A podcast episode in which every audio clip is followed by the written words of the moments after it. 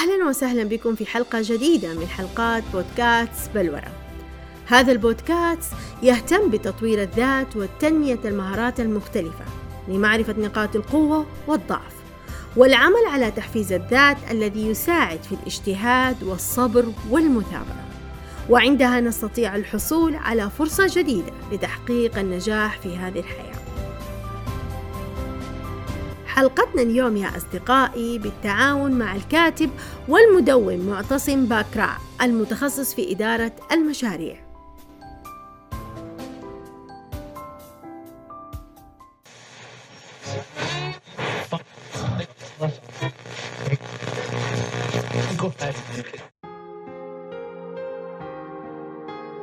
بين عجلة الحياة المتسارعة والتي تتقاطع مع أهدافنا، نكتشف أن بعضها كان يتناسب مع أحلامنا وطموحاتنا، والبعض الآخر يبقينا في دائرة شرف التجربة.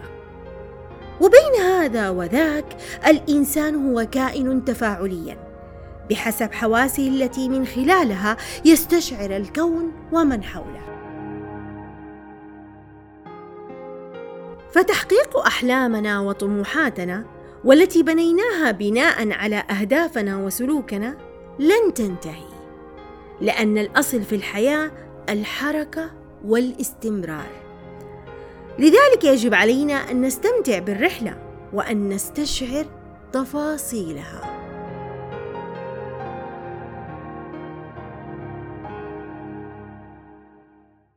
لو أي إنسان في الدنيا يقدر يحقق أي شيء، أنا وأنت ممكن نحققها، بس في شروط. الشرط الأولاني تكون تهمك، عايز تحققها تهمك فعلا تحققها. تاني حاجة تتعلم تحققها ازاي. تالت حاجة تحطها في الفعل. رابع حاجة تقيمها، وخامس حاجة تكون ملتزم بيها، وسادس حاجة ما تسيبهاش اطلاقا لغاية ما تحققها. هتوصل زي أي حد تاني، عشان اتخبطت مرة تقول أي لا، هي مش كده. ده أنت ربنا خلقك أحسن مخلوق، خلقنا الإنسان في أحسن تقويم، سخر لك السماء والأرض وما بينهما، وادالك مخ أغلى خلق الله عليه، واداها لك هدية. عاوز إيه تاني؟ ادالك الجذور، لكن الناس بتضايق للمحصول. كل يوم بتتعامل مع ناس، طب اتعامل معاهم صح. كل يوم بتشتغل الشغل، اشتغل، خليك احسن حاجه في شغلتك. كل يوم عاوز تنتج، انتج احسن انتاج. عندما نريد ان نحقق اي غايه في حياتنا، في بعض الاحيان ينخفض لدينا الدافع، واحيانا اخرى يرتفع. فانخفاض الدافع يكون بعد بذل مجهود عال للوصول للنقطة التي نريد أن نحققها، ولكن دون الاستمتاع بتفاصيل الرحلة. فتحقيق الأهداف دون الاهتمام بجوانب الحياة المختلفة والعمل على التوازن بينهما، حينها ينتهي بنا المطاف إلى حالة تسمى الفتور. هذه الحالة تجعلنا نشعر بأننا آلة مبرمجة، دون أن يكون هناك إدراك لكونيتنا وطبيعتنا الإنسانية التي خلقنا عليها. وفي النهاية نجد أننا أهملنا أشياء أخرى كانت مهمة لدينا وقمنا بتركها جانبا.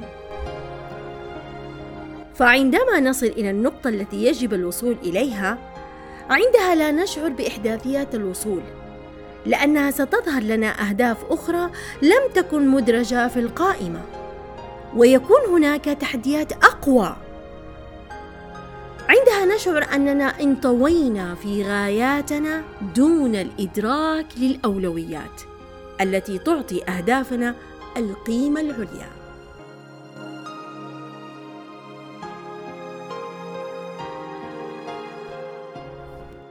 طريقة القطار لتحقيق الأهداف: 4 خطوات سهلة تساعدك على تحقيق أهدافك. الخطوة الأولى: قرر الصعود على القطار، بمعنى اختر الهدف. الخطوة الثانية: اختر أفضل طريق يساعدك للوصول لما تريد، بمعنى اختر الخطة المناسبة.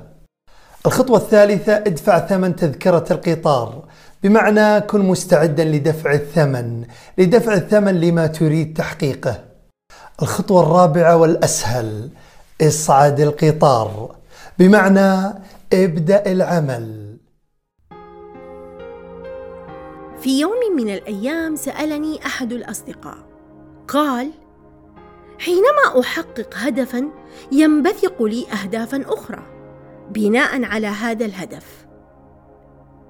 حقيقة حديثه ترك تساؤلاً لدي، كان حول طريقة التعاطي مع الحياة المتسارعة بناءً على طبيعتها وليس على نمو التجربة الشخصية. يا صديقي، الإجابة على سؤالك هو داء الروتين الذي يشعر الإنسان بأنه آلة، وكذلك التفكير بالمستقبل يفقدنا الشعور باللحظة الآتية، مما يجعل مشاعرنا رهينة عند تحقيق أهدافنا، وحينما نحققها نشعر بدوران الآلة التي بداخلنا، لأننا لم نشعر بالتفاصيل الموجودة في لحظتنا الحالية. انتظروا لحظة من فضلكم، أنا لا أتحدث عن الخروج في عطلة نهاية الأسبوع للتنزه أو ممارسة الهواية المحببة لدينا، ولكني أتحدث عن فقدان الإحساس اللحظي، وهو ما يعدم جمالية اللوحة المرسومة.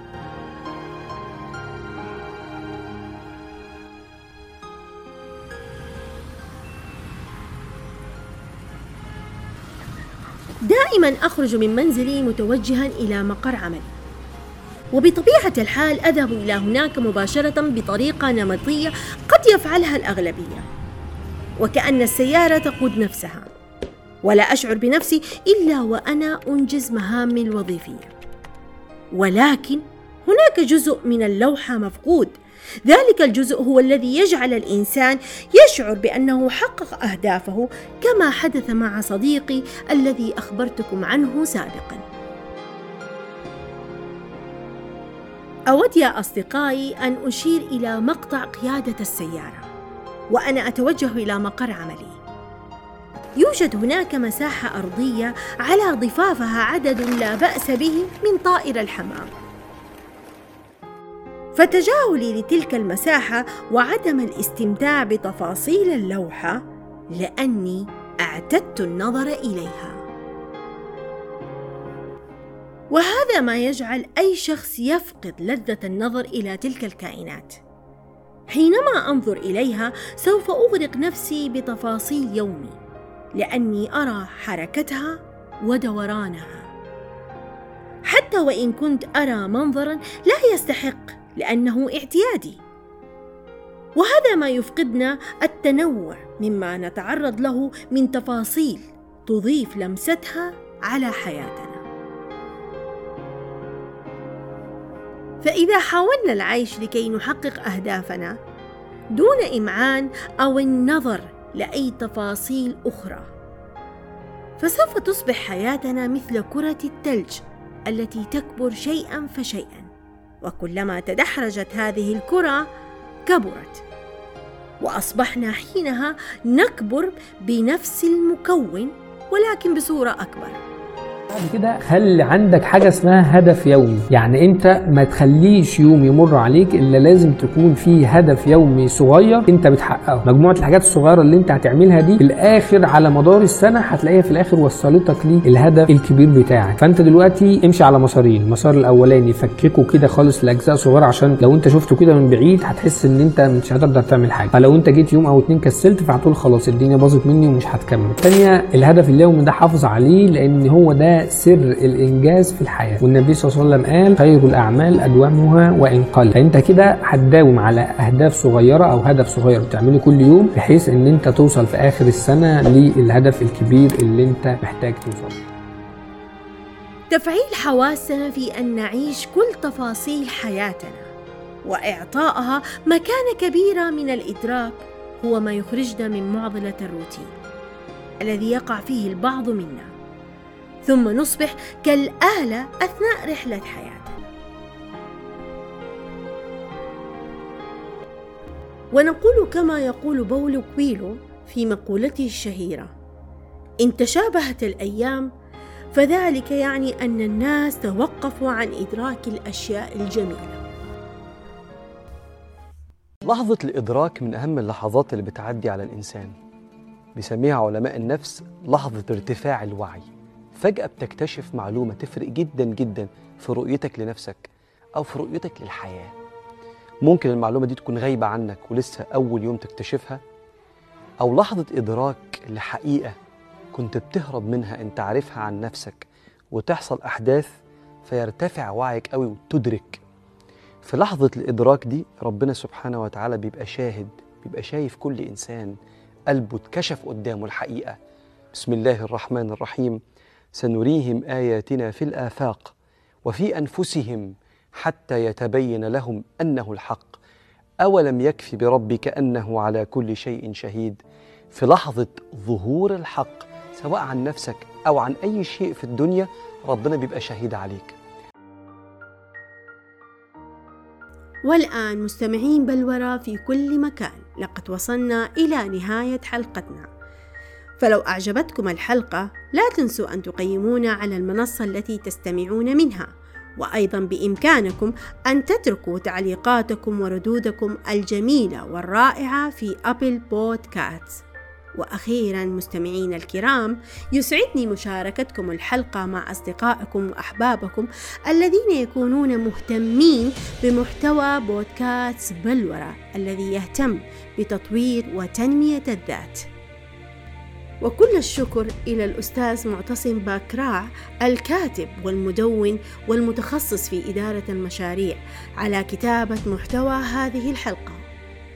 إلى اللقاء في حلقة جديدة من حلقات بودكاست بلورة، كان معكم المدربة رانيا سابق، مع السلامة.